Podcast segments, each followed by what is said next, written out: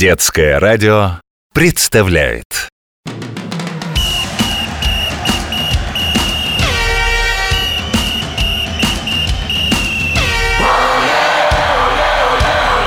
Спортивная программа. Подходит как-то баскетболист к старушке на рынке и говорит Бабуль, будь добра, взвесь-ка мне килограмм вот этих желтых слив А старушка ему отвечает Сынок, ты пониже наклонись Присмотрись, это же не сливы, а дыни Физкульт, привет, мои юные болельщики. Меня зовут Захар, и я спортивный комментатор детского радио. Баскетбольный рост, пожалуй, главная баскетбольная тема для шуток дядь достань воробушка и все прочие дразнилки. А еще всех интересует вот что. Люди идут играть в баскетбол, потому что они высокие, или они высокие, потому что играют в баскетбол? Первая четверть.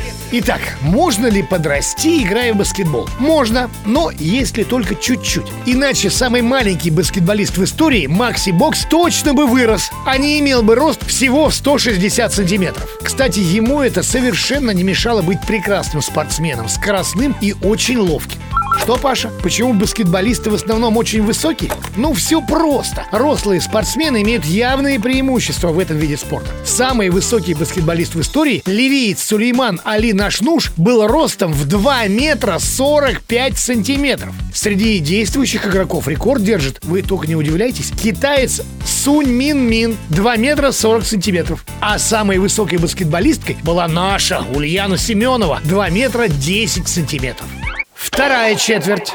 Баскетбол игра супер популярная. Но представить себе 80 тысяч зрителей на баскетбольном матче очень сложно. Но вы все-таки представьте. Потому что такое уже было. В столице Греции, в Афинах, на Олимпийском стадионе. В финале Кубка Европейских чемпионов играла местная команда АЭК с пражской славией. Полвека прошло, а рекорд массовости так и не побит. По сравнению с ним рекорд самого крупного счета, ну, считайте, вообще совсем свеженький. Всего-то прошло 25 лет. 162 на 158. С таким счетом закончился матч двух американских команд. Сейчас я сложу в столбик э, количество очков каждой команды. Сейчас, погодите. Во, получается ровно 320. В одном матче. Но, судя по счету, в этом поединке была игра равных по классу соперников. Что же до рекордов разгрома, тут первенство у матча сборных Ирака и Йемена. 251 на 33.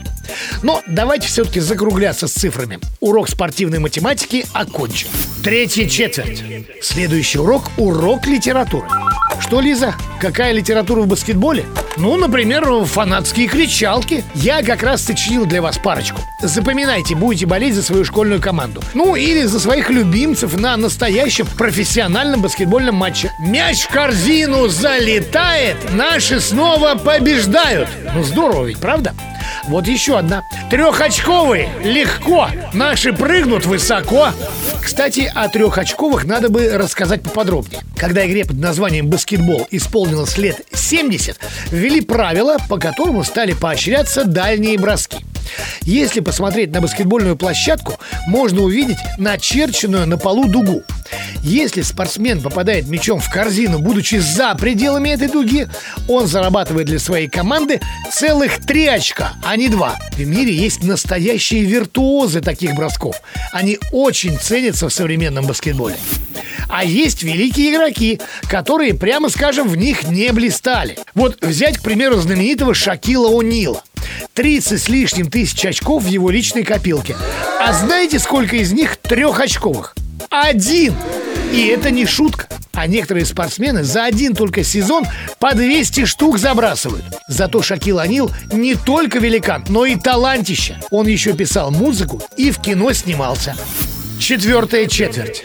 Итак, мы выяснили, что для того, чтобы заняться баскетболом, неплохо быть высоким. Но это не обязательно. Хорошо бы уметь прицельно бросать мяч издали. Но и это не обязательно. Вообще, этот спорт знает примеры, когда в него приходили по чистой случайности. Американец Тим Данкан был пловцом и готовился выступать на Олимпиаде за сборную Соединенных Штатов. Но на его город налетел ураган, и бассейн, в котором он тренировался, был разрушен – Что же делать? Ему предложили плавать в открытой воде, в океане. Но Тим ужасно боялся акул. Чтобы не потерять спортивную форму, он стал играть в баскетбол. В итоге он стал выдающимся баскетболистом и капитаном команды. И еще большой вопрос. Стал бы он выдающимся пловцом, если бы не тот ураган? Ну, раз уж мы по знаменитым игрокам прошлись, нельзя не вспомнить Майкла Джордана. Говорят, такие люди рождаются раз в тысячу лет.